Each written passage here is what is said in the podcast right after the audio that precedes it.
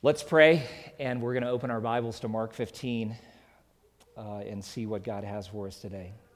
Our Father, our God, our Lord, and our King, we ask that today, as we open your word together, that you would grant to us that in your wounds we may find a real safety, that in those brutal stripes inflicted upon you, we would find the lasting cure that in your pain we would come to know eternal peace, and that in your cross we would, in fact, hear the triumph cry, victory call, it is finished.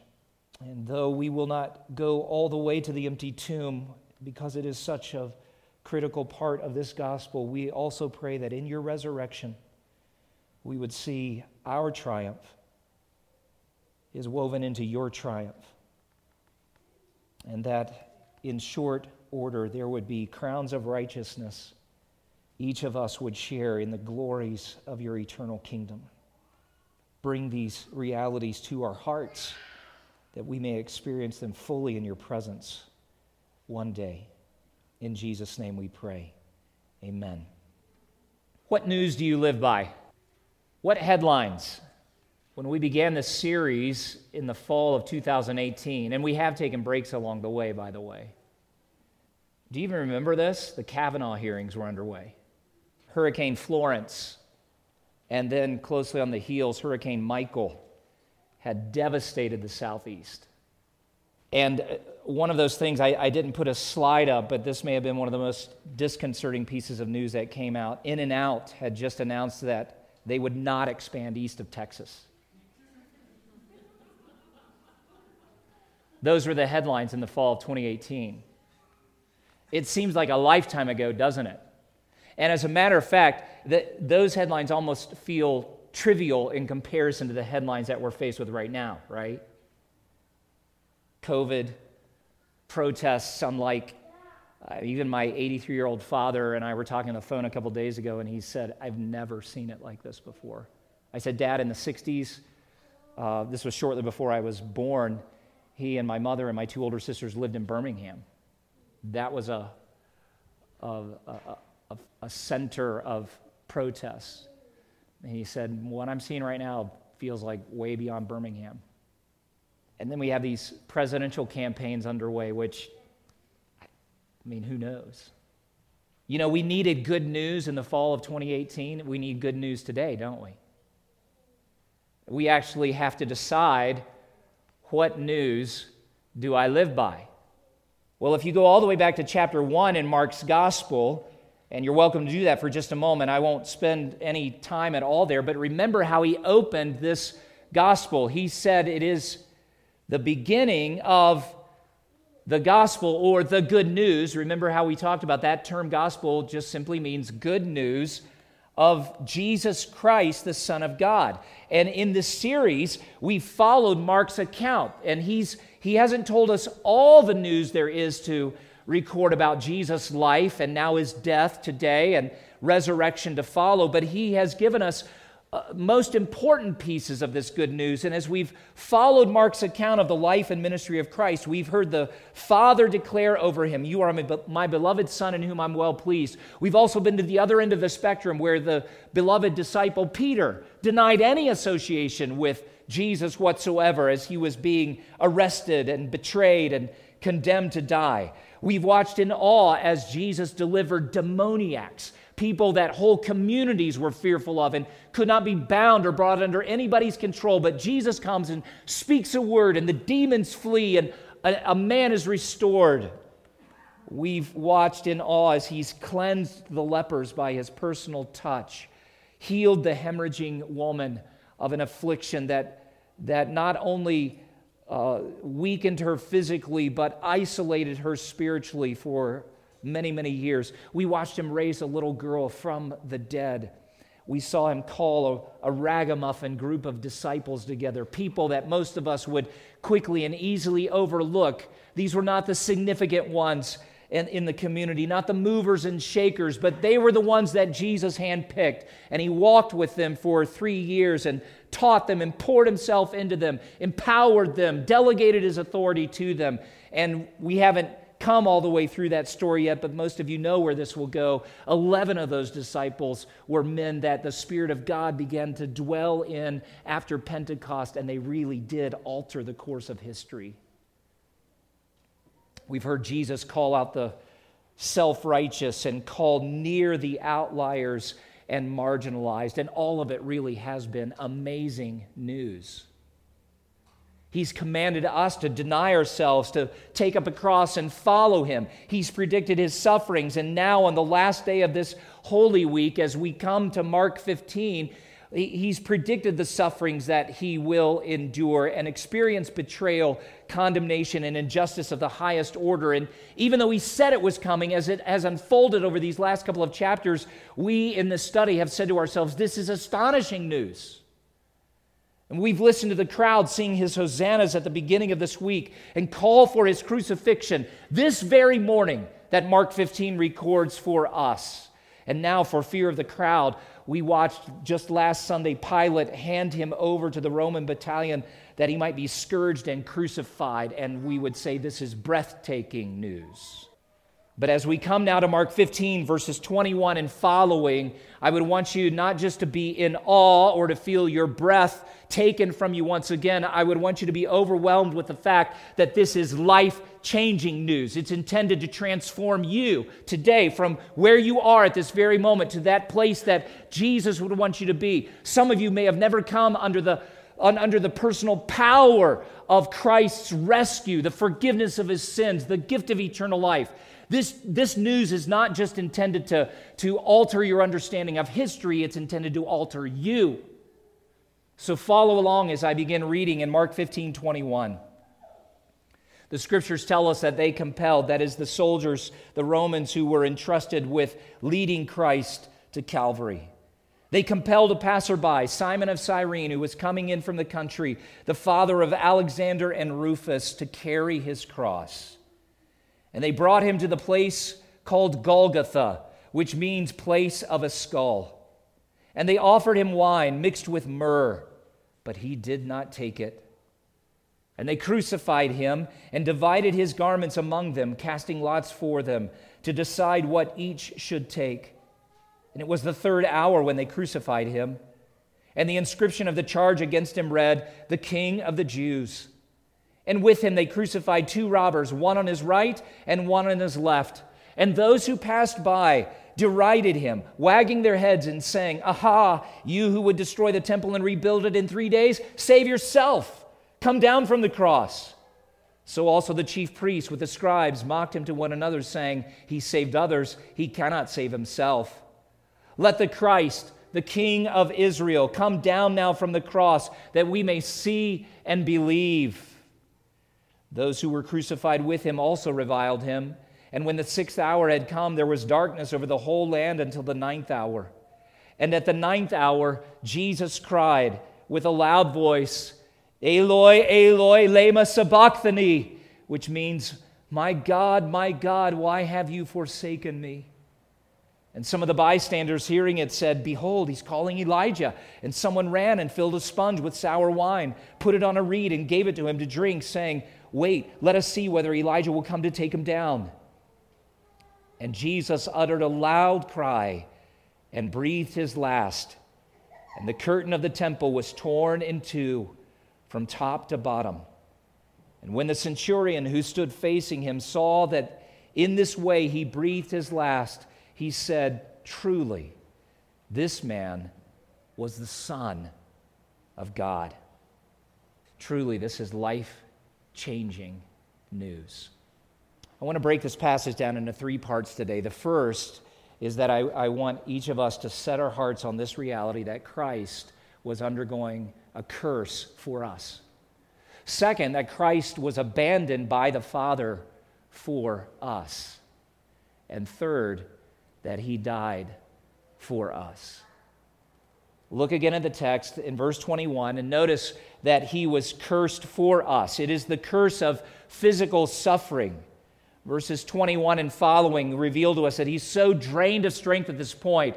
They have scourged him and beaten him bloody near the point of death in, in many ways. And as they would have strapped the crossbeam to his shoulders, commanded him to carry it all the way to Golgotha, he failed. His strength failed him. It's a reminder to us that he endured more than we can fathom.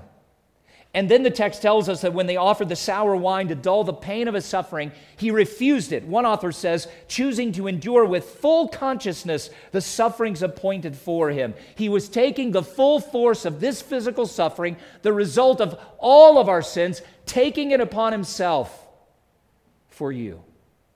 It was not only physical suffering that he was cursed with, it was the curse of deepest personal shame. Look at verse 24. They crucified him and divided his garments among them, casting lots for them to decide what each should take. Those few earthly possessions that were his are now taken by the soldiers through a quick gambling match. The, so, the clothing that might have protected him from the shame and humiliation of the leering crowd is completely removed. Jesus takes upon himself that horrific exposure that every one of our sins produces.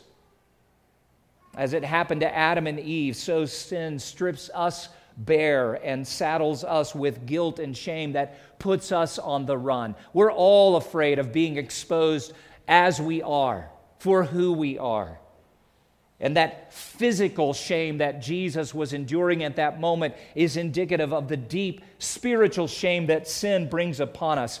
There's a great exchange underway here at this moment of his crucifixion. Jesus taking your shame and mine, bearing all of the brutal humiliation that we deserve for our sin. And in exchange, what do we receive? The scriptures tell us in other places that he actually clothes us with divine righteousness, not our own righteousness. It's not clothing that we create by our obedience. It's not, it's not clothing of righteousness that we create by our spiritual or religious commitment. It is strictly a gift of God for Christ's sake. But we are clothed with that perfect righteousness and need never fear exposure of this kind again.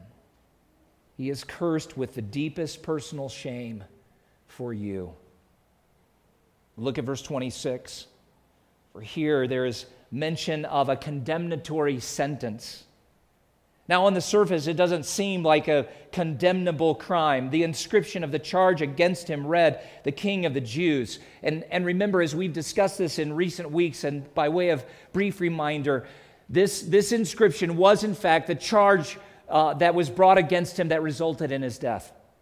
Historians tell us, and one has written, on the way to the execution site, a criminal wore or had carried before him a wooden board. Often it was whitened with chalk on which letters were written in ink or perhaps burned into the wood, but it specified the crime. And after the execution, the summary statement was fastened to the cross above the head of, of the crucified one. The notice attached to the cross on which the tortured body of Jesus hung bore in black or red letters on white ground the inscription, King of the Jews. It declared that Jesus had been sentenced to death as politically subversive of the authority of imperial Rome. But every one of us knows Jesus was anything but a political subversive. This, like all the other charges brought against him, were false trumped up. The life and ministry of Jesus the Christ was hardly a threat to Caesar in Rome in the way he was being crucified on that day. The Apostle Paul actually tells us that there is a greater, more horrific placard being nailed to the cross of Christ on that day. It is the placard of our sins. Are you familiar with Colossians 2? We've been here before, but let me remind you once again of the, the words of the Apostle Paul. For he describes the condition of every single person before coming to Christ for forgiveness and salvation. And he writes, You who were dead in your trespasses and the uncircumcision of your flesh, God made alive together with him, that is, with Christ. Now listen to this having forgiven us all our trespasses by canceling the record of debt that stood against us with its legal demands. This he set aside, nailing it to the cross. He disarmed the rulers and authorities and put them to open shame by triumphing over them in him. Now, there was no physical placard on that day that had on its uh, on its front inscribed, Your sins and my sins, not on Golgotha. There was only one placard over Christ's head that day physically, but there was a greater spiritual work where the handwriting, the, the record of debt that stood against us, as Paul st- says here, was in fact nailed to the cross. We've set our hearts on this profound thought on other occasions, but I tremble to think how, how, how big that placard would have to be just to catalog my sins. Would it be a sheet of four by eight plywood? Mm, you might fit it on there if you wrote in microscopic font. And not just the size of the placard, but what would be recorded there for you, for me. You know, we don't need to to, to catalog it specifically at this particular moment. We just need to rejoice in the fact that when Jesus died on the cross, a great spiritual work was taking place. And look at those words again the record of debt that stood against us with its legal demands. And what would the legal demands have been? That God would condemn us forever, that we would die for our sins. He set it aside, nailing it to the cross. Oh, my friends, Jesus was taking that condemnatory sentence for you and for me. He took it in full. Here's the final part of the curse it was a curse of corrupted association. Look at verse 27. Mark records that with him they crucified two robbers, one on his right and one on his left. Now, some of you, if you're looking at the ESV, might notice there's no verse 28 there. If you're reading the New American Standard, you see that in parentheses. Others of you may have a, a variety of English translations, and some would say, What happened? Did they take out a verse? Well, it, you, you realize we read in English, but Mark wrote in Greek. Isaiah and others wrote in Hebrew. Daniel wrote a little portion in Aramaic. I don't know any native Hebrew or Greek speakers or writers here today. How, how, did, how did you get your English translation? Well, first of all, God was at work through 2,000 years making sure that copies of His Word went into all kinds of languages, English being one. And when this process began, there were fewer copies, and over time, more and more copies were created. And remarkably, those copies are like 95% identical. But some of the copies that were used to, to produce English versions that included a verse 28 at one point uh, are newer, so to speak, than other copies that have been recently found. And you know what? The older copies don't have that. You say, well, did, did, is there a conspiracy there? No. Do you know what we think? And this is a very reasonable conclusion. If you look at verse 28, what is it? It's a quotation of Isaiah, isn't it? And probably what happened in time is that somebody was reading this, made a, a, a marginal note in their copy saying this is the fulfillment of Isaiah 53, verse 12. And then somebody else made a copy after that. I, I only pause for a moment so that none of you would lose faith and, like, what? Is somebody taking verses out of the Bible? Listen, we all want the most accurate English version of whatever God inspired the authors 2,000 years ago and beyond to write, don't we? So we look at this honestly. We look at it openly. And whether it remains or not, the great truth of what Jesus is doing and the reality of what Isaiah had recorded 800 years or so before Mark wrote his gospel, it still stands. Jesus was, in fact, numbered among the transgressors as God ordained. And what Mark records here is that he hangs between two robbers. Now, we looked last week at that term robber as it was used in connection with Barabbas, and these are Barabbas' associates. And remember, we said these aren't guys who hold up a 7 Eleven for a little extra cash on a Saturday night. This is a term that speaks of outlaws. These are marauders. These are murdering rebels and insurrectionists. These are the most wicked criminals in Jerusalem. And that's exactly who Jesus is numbered with. So completely identifies with us in our sin that though sinless in his nature and blameless with respect to any crime or offense, he bears the full curse as if he were guilty of our sins. He took the ruin of your reputation and mine and owned it. If you think for a minute His placard says, The King of the Jews. We have no idea what was on their placard. But I know some of you feel like you, you walk around every day with a, a placard of your sins. You feel like this is some kind of glaring billboard of corruption and humiliation. You've tried to run from your reputation, try to reestablish it by your own means, but you still feel like there's a placard hanging around your neck on this day saying, Look, everyone, look at my sins, look at my offenses, look at my crimes against the Most High God. My friend, can you see what Jesus is doing for you here and by faith leave the placard at the cross? Those things may be true about your past, but when Jesus took them and made them his own, he did so that they might never be returned to you. He's not only taking all of, of the corruption of, of this curse, all of the corrupted association that comes as a result of our sin and making it his own, he's actually trading that out for a, a new reputation for you. And to be in Christ, to be in faith, means that he takes all of your sin and all that he is becomes yours. By faith, believe that there is no condemnation for you because Jesus endured that curse. Look again at the text with me, for here's the next part. He was abandoned for you. Abandoned first in the first place to the verbal abuse of people that he created. Three terms that I want you to notice in the text here. First, verse 29, those who passed by derided him. That's a term that actually just means to blaspheme specifically to charge him falsely or maliciously. They're attacking the good, holy, righteous name of Jesus. They're attacking his reputation. Look at what they say. You who would destroy the temple and rebuild it in three days, save yourself and come down from the cross. The attack is at his power and authority. You can't even do the things that you bragged about doing. Well, first of all, they missed completely what he said he would do because he is at this moment accomplishing all of it. But their attacks are, are, are directed at his heart, his reputation. The text also tells us in verse 31 they mocked him. That is, they, they ridiculed him as a means of pleasure. Can you fathom this?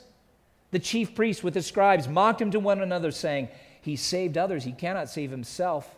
Let the Christ, the King of Israel, come down now from the cross that we may see and believe. Oh, trust me, they've seen plenty of miracles and have had plenty of opportunities to believe. Even if he had come down from the cross at that moment, they would not have believed. They're making a joke out of him. This kind of ridicule makes them feel better in this moment but what a dishonor it is to Jesus. The third word that I want you to take note of is in verse 32. Those who were crucified with him also reviled him. That is, they find fault with Jesus. And notice who it is. Here are men who are actually guilty, murdering outlaws, crucified justly, if you will. And they actually have the gall to insult Jesus. Again, there are actually two things happening on the cross at this moment. Jesus is bearing the attacks and ridicule and insults that you and I actually deserve for our sins. He's experiencing a kind of relational abandonment. And sin always brings separation and division into our relationships. But at the same time, he is establishing the eternal justification of his people. Do you know Romans 8, verse 1? This is a beautiful passage where Paul continues through the gospel, and after considering what Christ has done in his life of obedience and his substitute death on the cross for us, Paul writes, There is therefore now no condemnation to those who are in Christ Jesus. There's no insult or ridicule or accusation that could be brought against you as God's child that would stick. Then he goes on in verse 33 to write, Who shall bring any charge against God's elect? And if you pause right there and think that the ones who were bringing charges against Christ were very powerful and influential people chief priests, scribes. But the answer to this question is it is God who justifies. Who is the one to condemn? And again, if you pause for a moment, some of you feel like well, there are plenty of people in the world who would condemn. I've got family members or friends or former business partners or teachers or students. I mean, you start thinking of all the people who've suffered something as a result of your sin, and, and probably a long line could begin to build of people who would condemn you. Yet, when those sins are taken by Jesus on the cross, made his very own, he forgives them completely and gifts you with this righteousness which is his. The reality is there is no condemnation that remains. And Paul's answer is Christ Jesus is the one who died. And then he goes on to say, more than that, who was raised. As if somehow the, the death of Christ might not be enough consolation for us, he marches us straight to the empty tomb and says, Look, he came out of the grave. It's a sign that justification is real. And now he's at the right hand of God, who indeed is interceding for us. You have the ultimate advocate and lawyer in heaven who, who argues your case. Nobody's going to make a charge stick against you, even though you and I deserve the cross. Look at the text again. Verse 33 says, When the sixth hour had come, there was darkness over the whole land until the ninth hour. It's not only verbal abuse that Jesus has been abandoned to, but he's abandoned to the visible sign of God's curse. Here's a little quick side note for you. In the plague of darkness, one author writes, which preceded the first Passover. Remember, we're in, we're in Passover week right here. All the preparations are culminating on this day for the Jewish people, this day that Jesus is dying. In the plague of darkness, which preceded the first Passover, darkness over the land was the token that the curse of God rested upon it, on Egypt. The darkness that envelops Jesus in his death thus makes visible what his cry of abandonment declares. Well, let's move quickly because this is the great point, the most important one. He was abandoned to the eternal curse of our sin. Verse 34 At the ninth hour, Jesus cried with a loud voice, My God, my God, why have you forsaken me? It's a direct quotation from Psalm 22. You can read that psalm in its fullness later. It's hard for us to fathom what was really taking place, but let me just speak to it for a moment. That here, God the Father, who for eternity had been in perfect fellowship and relationship, a, a, loving union with God the Son and God the Holy Spirit, each person in the Trinity is eternal.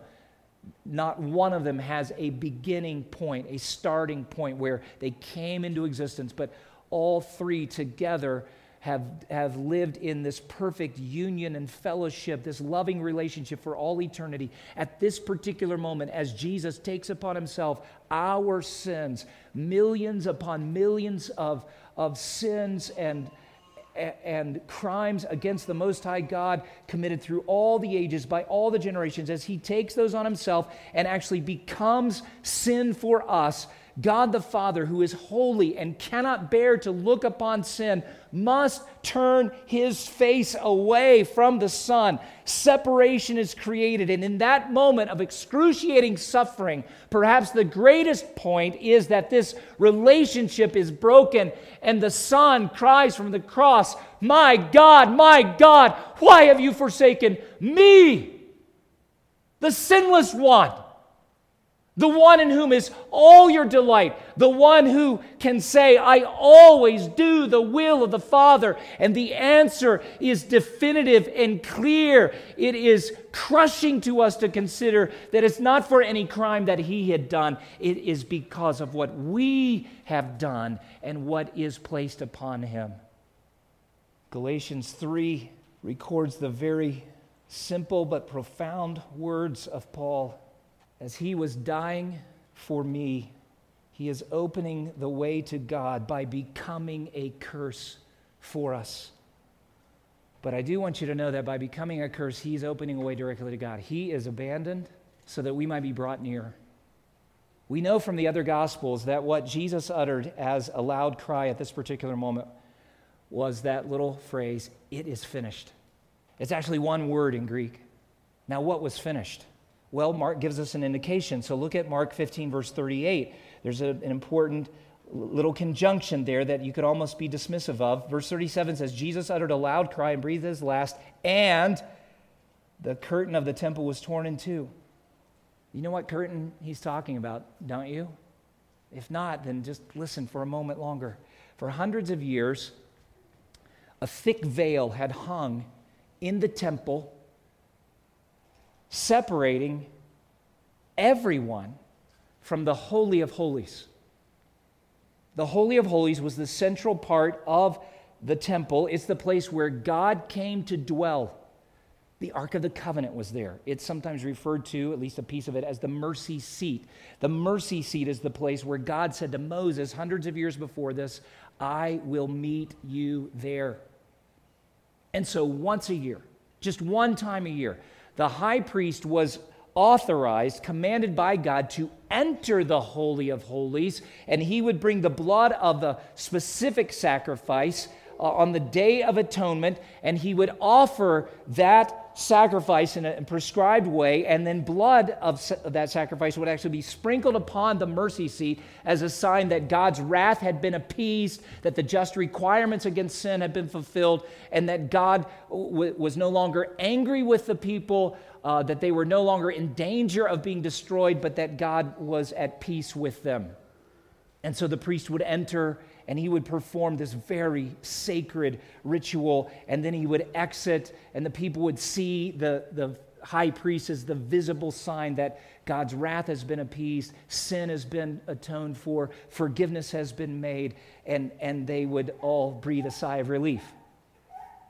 Well, Hebrews 10:20 tells us, and Andrew read this at the outset of the service, that Jesus was opening a new and living way for us. That is, he was creating direct access into the presence of God for everyone, not just a high priest, not, not just a priest class of people on planet Earth, but for everyone. Direct access to God Himself.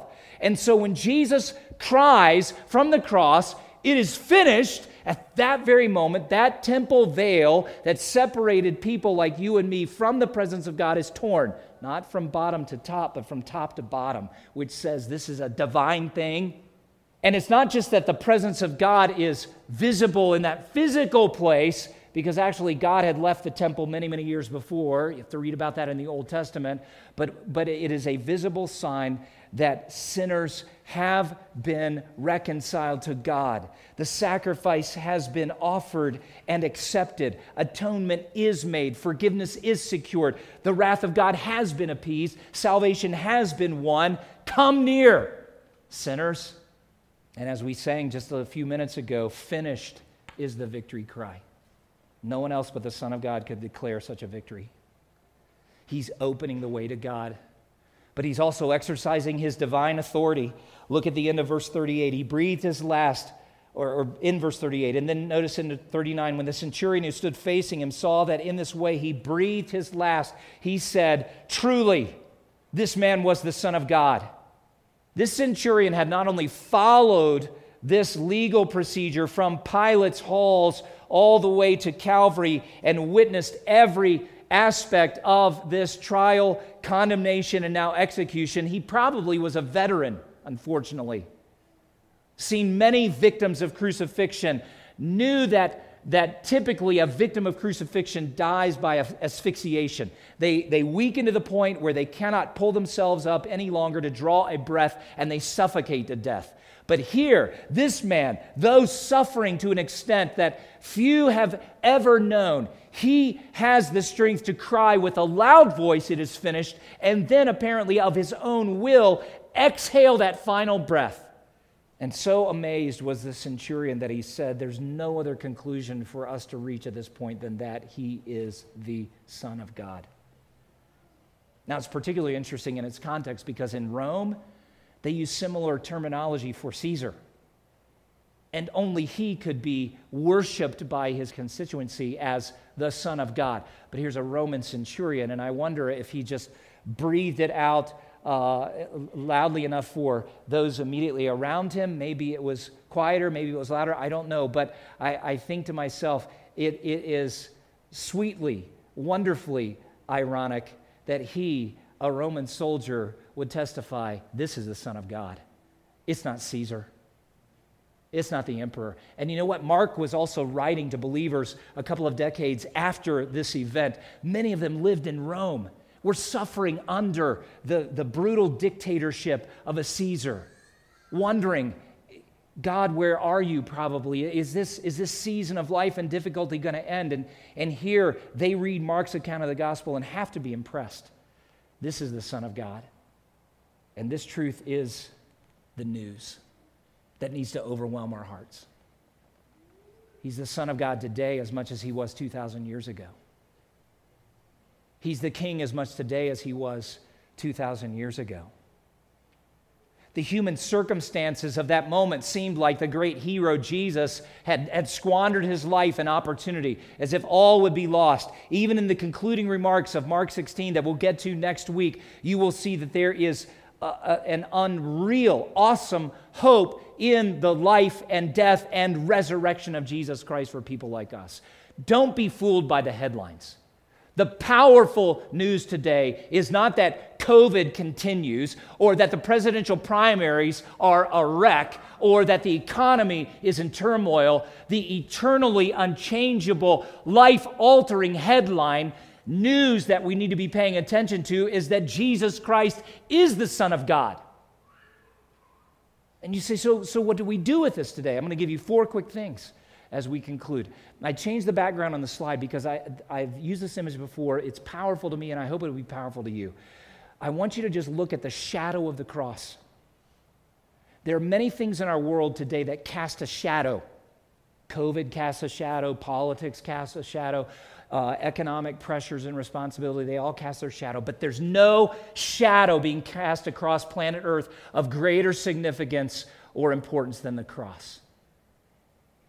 And everything we are and everything we do needs to be interpreted and practiced and understood in light of the cross. So, here are four practical things. First of all, believe it, live in faith. Jesus is the Christ, the Son of God.